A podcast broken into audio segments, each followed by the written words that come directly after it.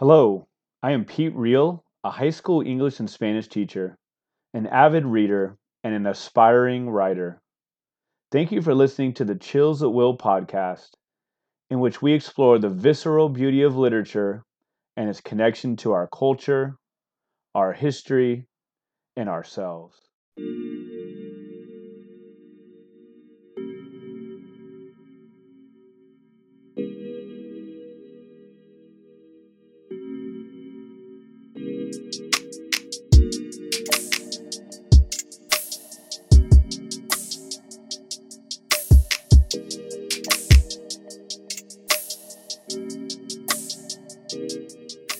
Hello and welcome to episode 187 of the Chills at Will podcast. It's a pleasure today to be joined by V Castro. And here's a little bit about V Castro, who is a two-time Bram Stoker Award-nominated writer born in San Antonio, Texas, to Mexican-American parents.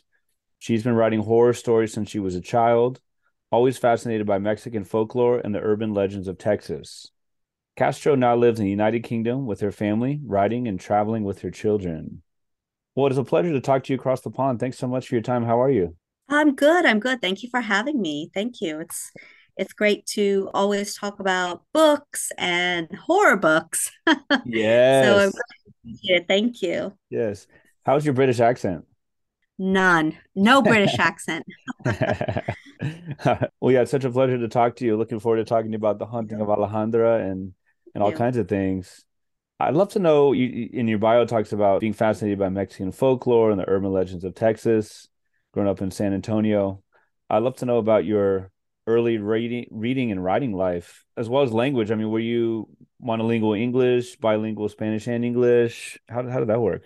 Yeah, well, I'm one of those Mexicans that speaks only English. I came from a family of immigrants, farm workers, and it was important to assimilate. It was important to be perceived as American. Mm-hmm. And it wasn't like it is now, at least the way I have grown up now as I'm a woman and with my own children, where, being bilingual is great. It's an asset.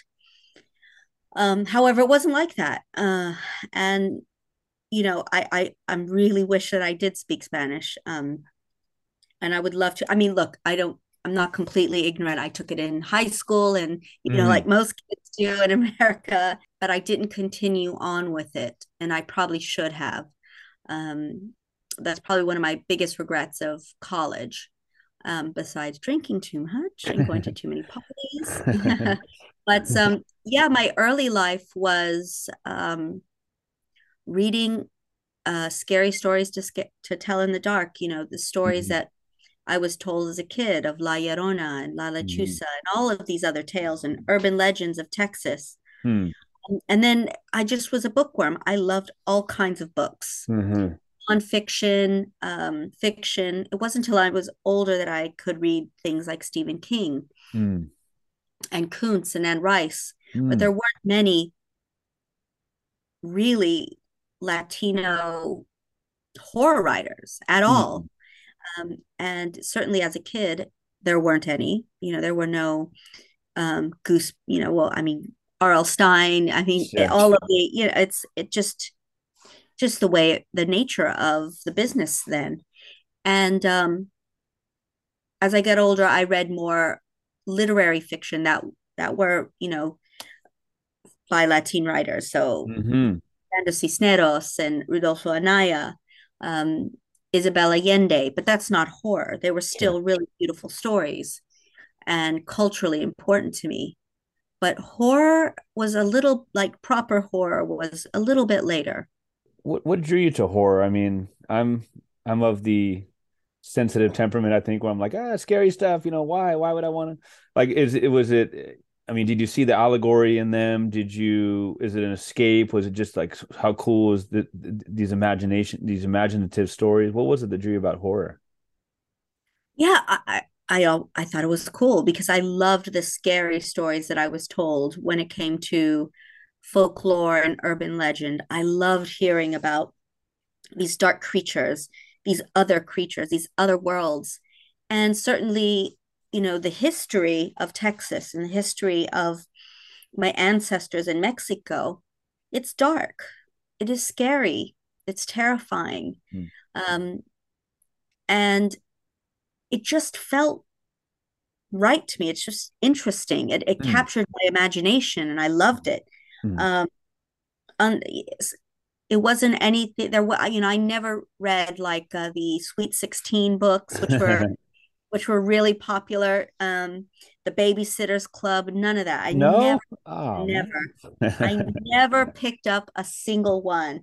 I was like, okay, where? And you know, this was also kind of in tandem with going to Blockbuster and seeing the really cool, you know, 80s, 90s VHS covers that are just, I mean, they're just badass. So you're like, yeah. Nightmare on Elm Street and Chud and Jason and, oh man, you know, Halloween, you name it. I loved it. You know, even like, you know, Killer Tomatoes and The Blob, Jaws. I remember watching Jaws when I think I was like 6. So it's just been part of my upbringing. Mm-hmm. Yeah. How much of the, I mean, you talk about like, you know, your ancestors, your family's stories, like how much of that were you told and how much did you seek out later as part of research or just on your own? But like, how much of that was just like a part of your daily life that you would hear about the, you know, I guess like the revolution and those type of things? I would, you know, they would just come up, the stories in family, just kind of organically. But I would go to the library and seek out scary books, creepy books. And certainly as I got older, I could raise the intensity, and also watching, you know, going and watching scarier horror films, you know, up in the ante. And I loved it. And I guess the historical side was when I was in high school and in college, where I could further explore my identity, my cultural history. And when I finally decided to write horror, it was just kind of like, went from like 50 to 1,000. I just turned up the notch. And, you know, thought, well, why did I wait so long to do this? There's a scene in The Haunting of Alejandra where I want to say Alejandra goes to school, and like she says something to the principal or some of the staff about La Llorona or similar story. And they're, you know, they're not outwardly racist, they're not terrible. They just, what does that even mean? Yeah. The white, you know, administrators. Like with the stories that you were interested in, where did you find the community? Like whether it was reading, you talked about some of the authors who really drew your interest, but like, where were these communities you found, whether like in school, writers groups, or just like some of those writers that you found who really told your stories? That's the thing. That's one of the reasons I started writing, because nobody was telling these stories. No one was really capturing it the way I just felt it could be captured. No one was really doing it. And I looked at my Kindle and I looked at my book collection when I was, you know, in my 30s before I started writing. And I thought, wow, why aren't all of these images and these stories coming out? Where are they? And so I kind of just went with it and have started doing it. And and you're getting a lot more people doing it, which I love. There are so many more writers taking their stories from their culture and their history and their families, and they're putting them out there, and I absolutely love it. But a lot of it I just did on my own. I just had to search it out for my own and write my own stories. Yeah, that's kind of how it began. If you see it's not there, then do it. Create it. Yeah. Yeah, I think that was attributed maybe to Toni Morrison, this idea of like, if you're not seeing what you want to read, then make it yourself, create it yourself. Yes, she did actually. Yeah, right? I love Toni Morrison. I mean, Beloved, I mean that's a creepy story. Yeah, right. It doesn't fit the genre, the horror genre necessarily, but right, exactly, creepy in a different way. Man. Who are some of the contemporaries who are really thrilling you, inspiring you, making you want to continue to write your own? Oh my gosh, there are so many. I think the indie horror community is just like exploding at the moment, really exploding. And it's great. I mean, you've got Gabino Iglesias, you have Gemma Moore, Haley Piper, Eric LaRocca, Laurel Hightower. You have, you know, Brian Keene, who's been on the scene for a long time, but, you know, he just, you know, really solid writing. Chuck Wendig. I mean, there's so many people out there that are doing it, and it's great. God, there's too many to name. I got you. That's a good number. It sounds like it's really a thriving community for sure. Yeah, absolutely. That's so cool. How does genre fit in? Like, do you, I know for like publishers, they want it to fit, you know, the mold, so to speak. Like, I mean, do you feel like horror writing is limiting to you? Like, to call you a horror writer, we gotta just be a writer, or is it like you fully embrace, like, hey, this is what I write? No, absolutely. I completely embrace it. But I also write other things. I write science fiction. I write erotic horror. I write loads of different things. And so, yeah, you call me a horror writer. I don't mind, because it is what I write. But at the same time, I also give myself permission to write whatever I want. Sure. You know, and mix genres. Mm-hmm. Man, sounds like the main characters of The Haunting of Alejandra. How about that transition, huh? Yeah. Living, standing up on their own 2 feet kind of thing, right? Doing their own thing. Yeah. Yeah. The Haunting of Alejandra came out in April. I'd love for you to shout out, like, you know, any cool places you'd like us to buy it, contact info. Yeah. And kind of how it's felt in the last month. I know obviously you're a veteran, it's not your first book, but like how it feels to have it out in the world. You know, I think with publishing, it takes so long from when you start to when it's finally out. It's almost anticlimactic, because you've like seen it so many times and you've gone through edits and then all of the stuff. It's like, oh, yeah, it is out. Oh, oh yeah, now it's time to be out. Oh, yeah. Okay, yeah, I wrote that book. I forgot. Yeah, right. You know, so the process is so long. It's kind of like, oh, okay. But yeah, it's good. And I really hope people pick it up and, you know, shout it out or leave reviews. It all matters. It all counts when you're a writer. And you can pick it up anywhere, really. Barnes & Noble, indie.org, Bookstop, everyone, everywhere. Amazon. Yeah. Which I'm really blessed. It's out there, and there are many places for people to pick it up. But it's surreal, because when I finished it during lockdown, so kind of a long time ago, but yet not. Right. So, it seems like decades ago, but also seems like yesterday, right? Yeah, exactly. I'd love to know some of the seeds for the book. Was in a place where I needed an escape, and writing is always reading and writing, but mostly writing has just been my way of, I guess, working through my own stuff. And once I have an idea, I love to follow through with it. And I just thought, you know, I want to see more on La Llorona, something different, a different take on it. And then with lockdown, I just had lots of time. Yeah, where to go, nowhere to be. And I just flew through it and worked through a lot of things I was personally experiencing.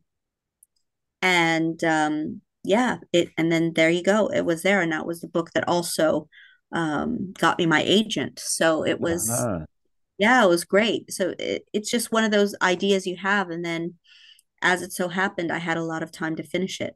I wonder, there's a lot to be said for like the allegory of the book, the symbols, like, representative, what it represents, all the things it represents, themes.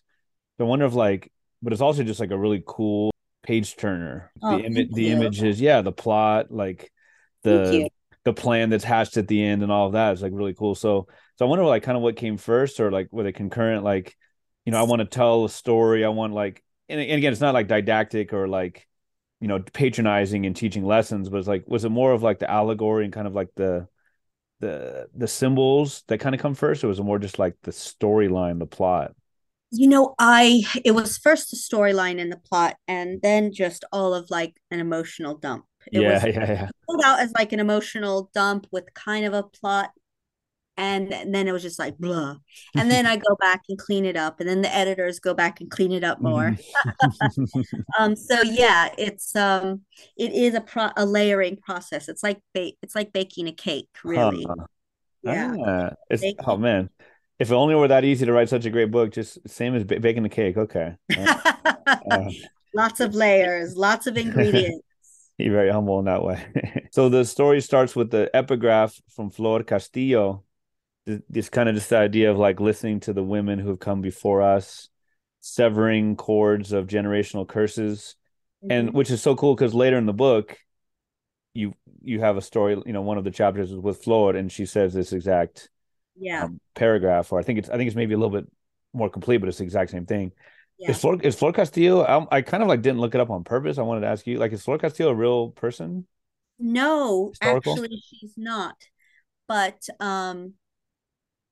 her friend that she fights with, not Emiliano, Zapata, the other fighter is an actual trans man, Mexican revolutionary, really.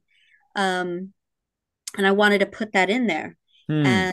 But Flor Castillo and Emiliano Zapata is a real character. Of course.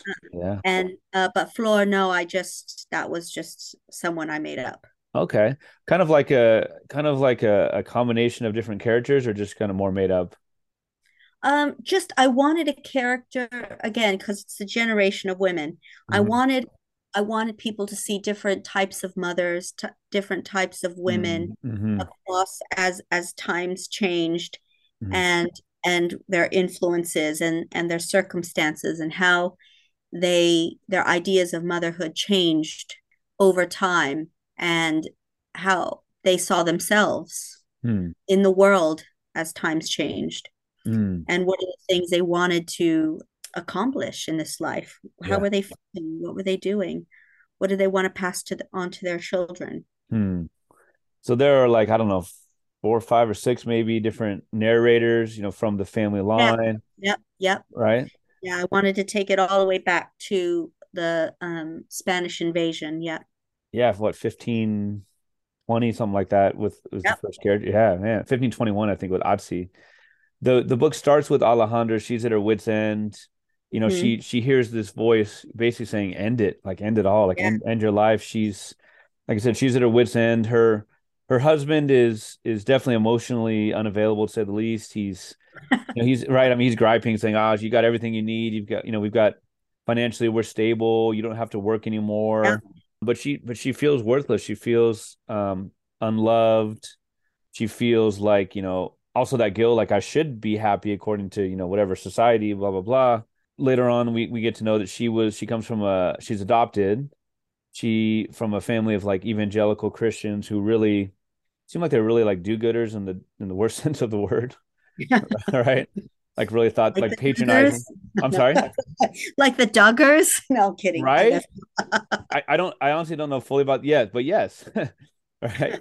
But yeah, just kind of like thinking they can change the world and but anyways, so she's going through that. And so those early scenes are really brutal. I mean, there's this manifestation of her worries. How would you describe the physical manifestation that comes, like, in the shower scene? It's just like the you know, again, the anxiety, the pain, the you know, suicidal ideation, you know, the everything that is plaguing her emotionally and mentally takes form in this creature, this La Llorona, this demon. And it's attracted to that feeling that energy that she has, and it wants to feed off her, and it knows that she's vulnerable, and it feeds off of people's vulnerabilities. Right. And so, and, you know, a lot of times when people are at, you know, rock bottom, when they're the most vulnerable, is when those really scary thoughts start creeping in. Yeah. When they need the most support and help, when they feel all hope is lost. Right. And, you know, and Matthew's not going to be the one to be there for her. That's unfortunate, you know, for sure. those of us who are parents, we know this idea of, Alejandra describes it as like a stigmata, like the kind of like the pain, like these thorns that come with the roses. I'm not saying it as eloquently as she did or as you wrote about it, but this idea that she does, she loves her kids so much, and there's this pain that comes from that because of the worry, because of the anxiety. She's cut off from her people in Texas. She lives in what, Philadelphia? Yep. She doesn't have that built-in the support network. Support network, exactly, right? She just met her birth mother, maybe a couple months before they left. Does that sound right? Yeah. Not long enough for them to really spend the time she wanted to. Right. Her, I think it comes up in one of the questions her daughter asked, and she kind of was like, yeah, Alejandra is like, yeah, we were Chicana, right? I didn't get to know a lot about it, growing up in the family that I did.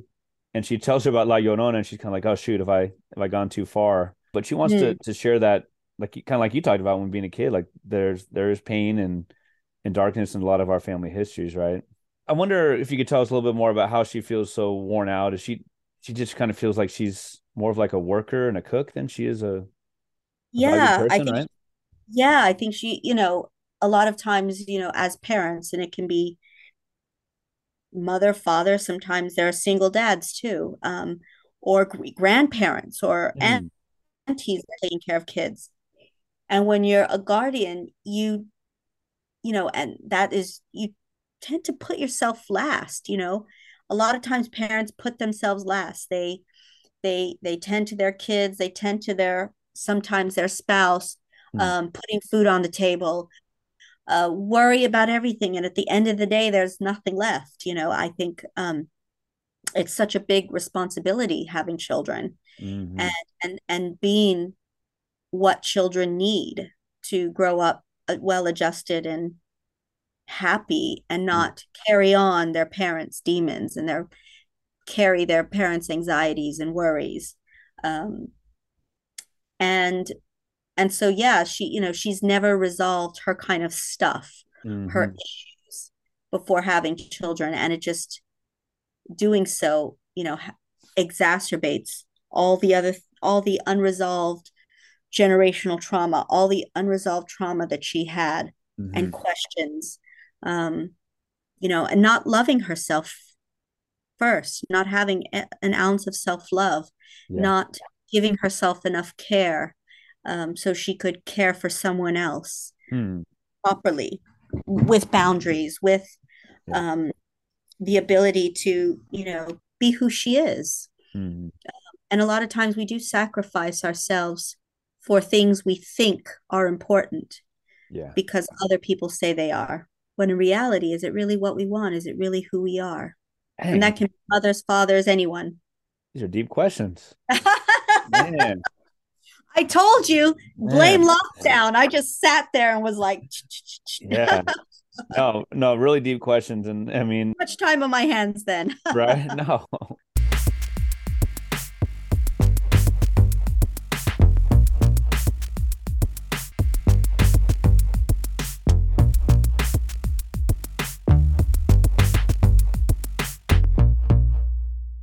The fact that she does feel silenced, by her own demons, if you will, by her own history, by Matthew, by his lack of emotional availability.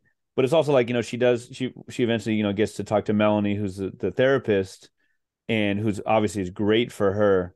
But it just makes you think of like the previous people in her family line, the previous women in her family line, and how much they didn't get a chance. They didn't have that, right? They didn't have those escapes. Exactly. I'm going to say a lot of us, we talk to our parents and our grandparents and all the things that we have available to us that they didn't. And sometimes people will sit there and say, I've said it. Yeah, but that's that generation. Oh, why do they think like that? Why do they say that? And you're like, because that's what their generation, There's a lot of that. No doubt about it. As part of this, trying to get to know her family line and herself, she does the DNA report. I think you made up the company, right? Yeah, I made up the company. Even though it's based on 23andMe, Yeah, exactly. But pretty cool. It's like something like a tree, right? It's like DNA tree or something like that. Yeah. Clever. I like it. And so with that, she'll eventually get, her mother got in touch with her right? And we'll talk about that in a minute. It flashes back to Otzi. Am I saying that correctly? Oh, yes. Right. So from 1521. Yep, Otzi, that's right. Right. And this is, soon after the Spanish and the conquistadores. And it's like, this is, I guess, where the curse begins, you could say. Yep, it is. Right. Yep. I don't know. You can tell as much or as little as you want about this deal that she makes with this spirit, with this demon, and about, obviously the Spanish came and they came with the cross and in one hand and the sword in the other. And there was all kinds of death. And of course, that doesn't even begin to include the the sicknesses that came, the disease. Yep. So it's a pretty horrific, hellish, atmosphere. I wonder how much you want to say about the deal she makes. Yeah, I mean, so she, was taken by a Spanish man, which a lot of the indigenous women were forced to, have relationships with these men, non-consensual. And, she gets pregnant and she doesn't want that. She doesn't want to have the baby of this man. And, she's fears for the child she already has in her family, considering all that's happening. Like you mentioned, the disease, the destruction, the conversions, the war, the enslavement. And so she wants to die. She doesn't want to carry on. She's lost hope. And so she sacrifices herself for her family to escape, her daughter to escape. It says, right, so you help me get revenge on this man and take this pregnancy from me, and you can have them, because it eats the unborn fetuses inside of her, and it also feeds on her despair, her hate, her pain. And so the demon says, okay. And she also takes her life. So the demon gets all of that soul energy, all of that pain. It feeds on it. And it does keep true to its promise. It finds the conquistador and destroys him and his family in very brutal way. But part of that deal is then the demon gets to have her whole bloodline. Mm-hmm. And that's the tie. Yeah. Like we said, going back to Alejandra's story, she finds Melanie Ortiz. She's, she knows she needs help. With these horrible things that are torturing her so much, these thoughts of suicide and such. And so she sees, okay, cool, Melanie Ortiz. She's a curandera. She specializes in generational trauma, and she really, takes to her so quickly, and vice versa. And she really finds out through Melanie this connection about, like, well, she kind of knew, but like Katrina has, she's the one that's all dressed up nice, right? It's like the little umbrella. Yeah. Right? Yep. And so, as her, like a really strong woman, like I'm not going to pronounce the name correctly from the Nahuatl, but the indigenous woman, right, who kind of like morphed into Katrina, right, with this combination of the Spanish and yes, basically the Aztec Queen of the Dead. Exactly. Mictecacihuatl. Yes. And that character is actually in my book, The Queen of Cicadas. Ah. So if you want to know more about her and her budgets and some crazy and a hate crime in 1950s Texas, pick up The Queen of Cicadas. Oh, and man, I'm interested to know how you connect those. Oh, man. So you get to see Mictecacihuatl and her full bloody glory. All right. And then, something that's so great about Melanie is that she shares her own traumas, right? She's not sitting there in judgment. She's not like, teaching from an ivory tower. She shares her own trauma, which is pretty extensive. But just going back to Katrina, I wonder, like, what's kind of like the story of Katrina, what she represents? She's kind of like a middle finger to like the establishment, to the rich. Like, how would you describe Katrina?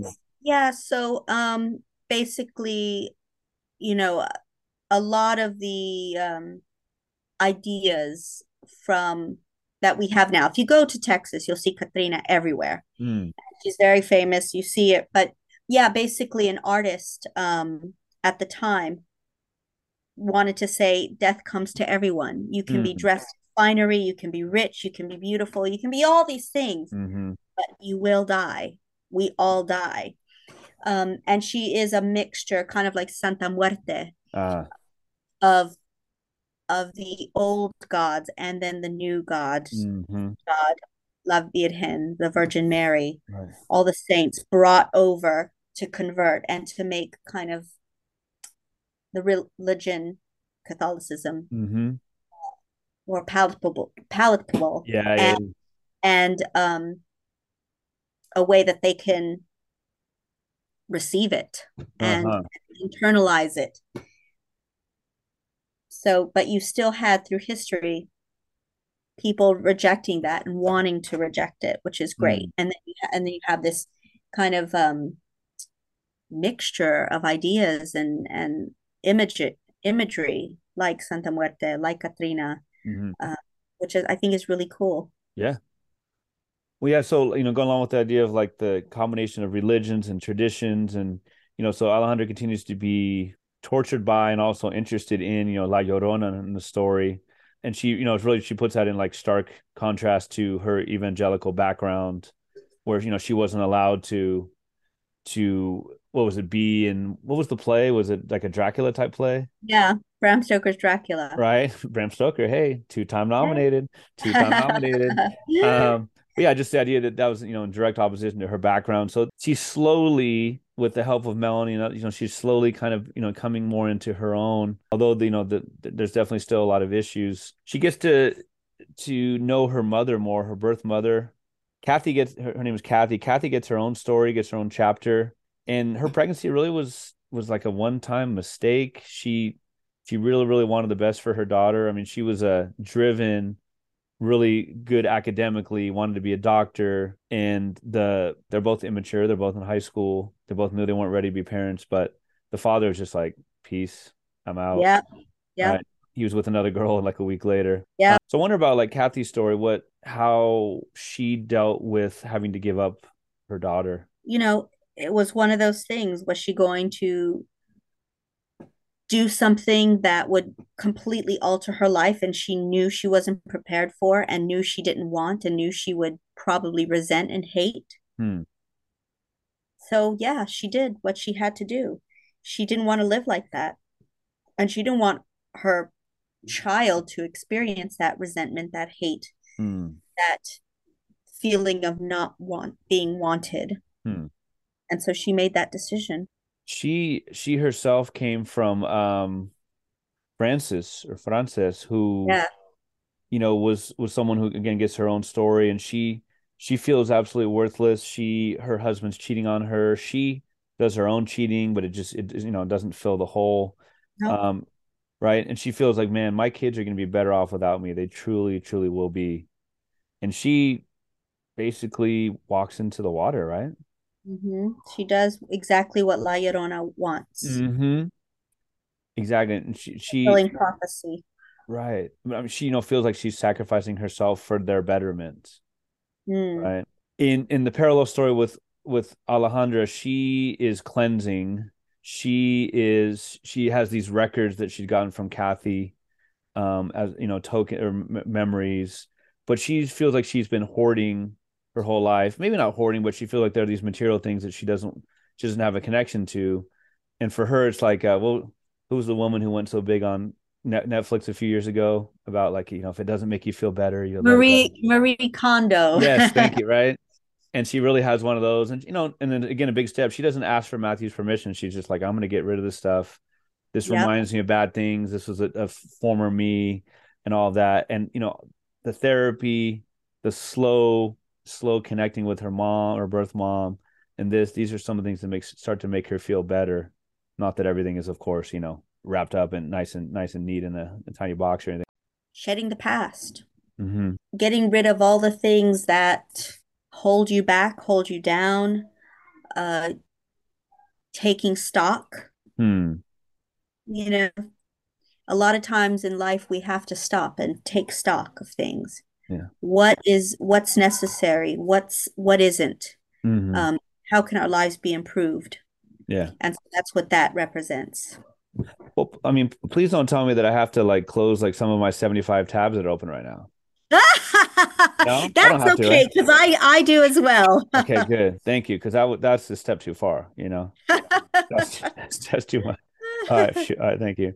So, you know, as we get kind of closer towards the end, I'm going to avoid, you know, the plot spoilers and such, but there's Alejandra is really coming into her own and feels like I got to face these curses head on, mm-hmm. right? You got to face this generational trauma, these curses. That's the only way to stop them. You know, obviously they've continued since, you know, 1521 into the modern day. You know, with that on the, you know, Matthew feels alienated or alienates himself. You know, Kathy stays with the family for a while. He's not friendly or welcoming at all. You know, I wonder what kind of how you drew him as a character, so to speak, like how you crafted him. He's not a terrible guy. He doesn't commit domestic violence. He's not outwardly mean or horrific, but he's not what she needs, to say the least. He's not helpful. He's not, you know, he's not therapy for her. I wonder kind of how you thought of drawing that character. All my worst relationships. Okay. Easy. Period. All right. Okay. I gotcha. All right. Yeah. I wonder, so, you know, we also have one of the last chapters is Flor, who again, she was introduced in the epigraph. She's during the time of the Mexican Revolution. She's basically married off to an older guy who's, I guess, very much like Matthew, right? Yeah.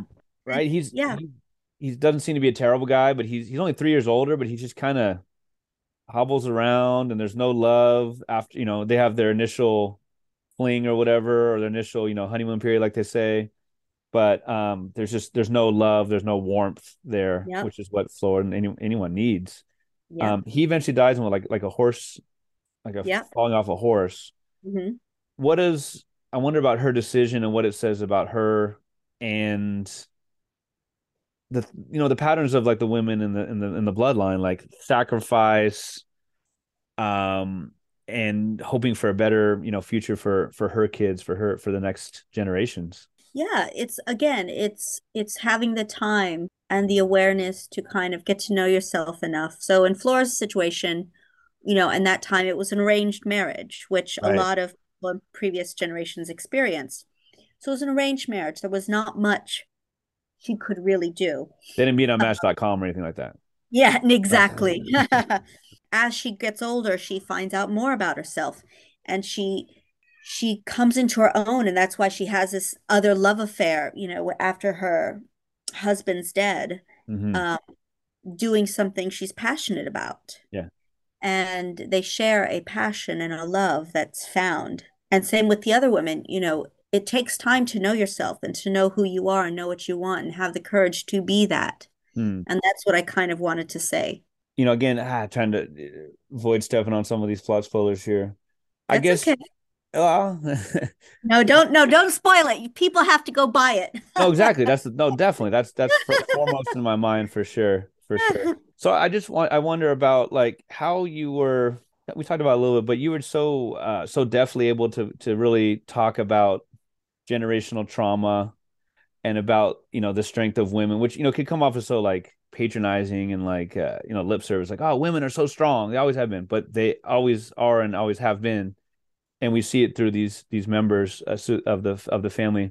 But I just wonder how you're able to really kind of lightly paint this story of finding ways to end, to stop, to cease with generational trauma without it being, you know, hitting the reader over the head with it. Again, it just comes back to being your authentic self, knowing yourself, and living that every day, and encouraging others to do the same. Mm-hmm. You know, like it says in the beginning, you don't have to be what previous generations say you have to be. Mm. There are other ways of living, of thinking, of being, of different faiths. And so I just wanted it to come naturally. I just wanted it to be a slow evolution, an organic evolution, because mm-hmm. that's how we change. That's how we evolve. That's how we grow and become more self-aware, is just through experience and time. Mm-hmm. So that's kind of how I approach it. Oh, so I mean, it's so cool. You talk about like passing on the next generation, learning, and I just love how how Melanie, for example, is like, she's someone who's had a lot of trauma, and she really takes pride in the fact that she's able to, like, you know, pay it forward. Sounds so cheesy, but like really pay it forward. No, it's true. Yes. Right. And then, you know, well, and it's the same idea too. It's like, you know, if I'm, who am I going to feel more comfortable with, somebody who has experienced, you know, thing A, or somebody who's, you know, just written about it or read about it. Like, that's something, but it's like, you know, someone like Melanie, who has gone through so much in her life, she has the curandera background, and that's what draws Alejandra to her so much. Yeah. I wonder about, like, you know, these are such cool characters that you created, such memorable characters. Maybe, like you said, a couple are based on real life. I really want to find out more about the life story. Remind me the name of the Mexican general who was a friend to Flor. Yes. Oh gosh. Did you use the real name? No, I understand. I know. I'm sorry. Yes, I did. You know, no. I wrote it so long ago. Now I'm like, I did what? Yes, Emilio Robles Avila. There you go. Emilio Robles. Yes, General Robles. Yeah. Yeah. So he lived until he was 98, and he was decorated, full honors. He was respected as a fighter, as a soldier. Yeah. And I thought that was really great to show, you know, this trans man in the revolution just being their authentic self. Yeah. Well, shoot. I mean, if you listen to a lot of people now, they say that just transgenderism just started like 5 years ago, right? Yeah, apparently not, like, huh? This was like, during the Mexican Revolution. Yeah. It just was kind of like, yep, this is who I am. And he did it. So, you know, just in creating new characters, I remember as like a novice writer, I just thought it was the coolest thing ever, like in a college workshop when the other students were talking about my characters, my fictional characters, as if they were real people. That's just, you know, as cool as it gets, right? Yeah. I mean, so you have such memorable characters. I wonder, like, is it possible or helpful or beneficial, like, to not, did you kind of like sit in judgment of any of the characters? Is it hard not to like look at Francis and say, oh my gosh, or, you know, or is that just like, hey, these are the characters as they're laid out, and that's part of the whole theme of the book, is be your authentic self? Yeah, no, I didn't. I don't ever look at my characters in judgment. I want them to be people that we've really met. You know, some people are great, but they're flawed. Some people are awful, but they are products of their environments, and they, you know, they've made bad choices, and they're horrible, and they do horrible things. But, you know, that's part of writing a novel, is you show why they are the way they are. Yeah. Why are they inflicting pain? Why are they so hurt? Yeah. And that's what horror is great at, is kind of bringing a mirror to those darker aspects of life. Yeah. Well, the book is in so many ways is timeless and timely. It's timely because, you know, fortunately there's a lot more talk of generational trauma in these more recent years. There's mental a lot more health. Talk, right? Mental health just in general, right? There's a lot more talk of like, hey, like, women cannot be expected to carry all these burdens and just, you know, keep smiling through it. That's just, it just cannot be done, right? It's not realistic. It's not loving. And it's also, you know, timeless with the historical connections and ideas of colonialism and all these things that are so timeless is the word I keep coming to. Yeah. And, you know, also another thing I wanted to kind of also impress is that if two people, both man and woman, don't want to be parents or see they're fit to be parents, they shouldn't be forced to by the government to be parents, as it's a burden on, you know, it takes two to tango. It's a burden on both. And it's important for people to make those decisions personally, because it's such a big deal to be a parent, that right should only be reserved for the people involved. And of course, there are some beautiful scenes with her and her kids, with children, you know, with Kathy, as she gets to know her daughter better, and vice versa. With Katrina, with Will, with Elodia. Yeah. There's, you know, beautiful moments that really, you know, those of us who are parents and those who are not can really enjoy and appreciate. I know, like you said, you know, the book was finished almost 3 years ago. And so I know you've worked on multiple projects since. Yes, I am. Anything that you want to share that you're working on now? Yeah, so, I'm finishing up the books for the Netflix film Rebel Moon, which can be, that's science fiction. Yeah, that can be pre-ordered now. I am putting together a kind of, a pitch for another novel, cool, which will be crime and dark crime. Polishing up pulling together my erotic horror collection that's going to be with I can't say I almost said it hasn't been announced yet, and just short stories, just on the hustle, just getting stuff out there, getting it done. Yeah, well, so I'm not so familiar with Rebel Moon, but I look it up, and it's an upcoming American epic space opera film directed by Zack Snyder. Yep. So, if people love science fiction, if they love Star Wars, if they enjoyed what I wrote for Aliens Vasquez, definitely order it. Yeah. Very cool. Well, it's so cool to talk to somebody who is incredibly prolific, but also the quality and the quantity is there. The quality is there for sure. Thank you. Congrats on continuing with this great work, and I wish you great luck in the future. Thank you so much. Thank you for having me. It was great to talk about it. I love talking books. Right? Same. Pleasure to talk to you. Yes, absolutely. Thank you. And thank you for everybody tuning in.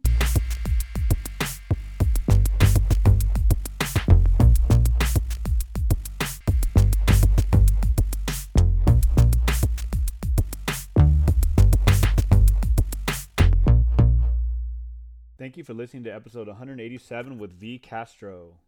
You can now subscribe to the Chills at Will podcast on Apple Podcasts and leave a 5-star review. You can also ask for it by name using Alexa and find it on Stitcher, Spotify, and on Amazon Music.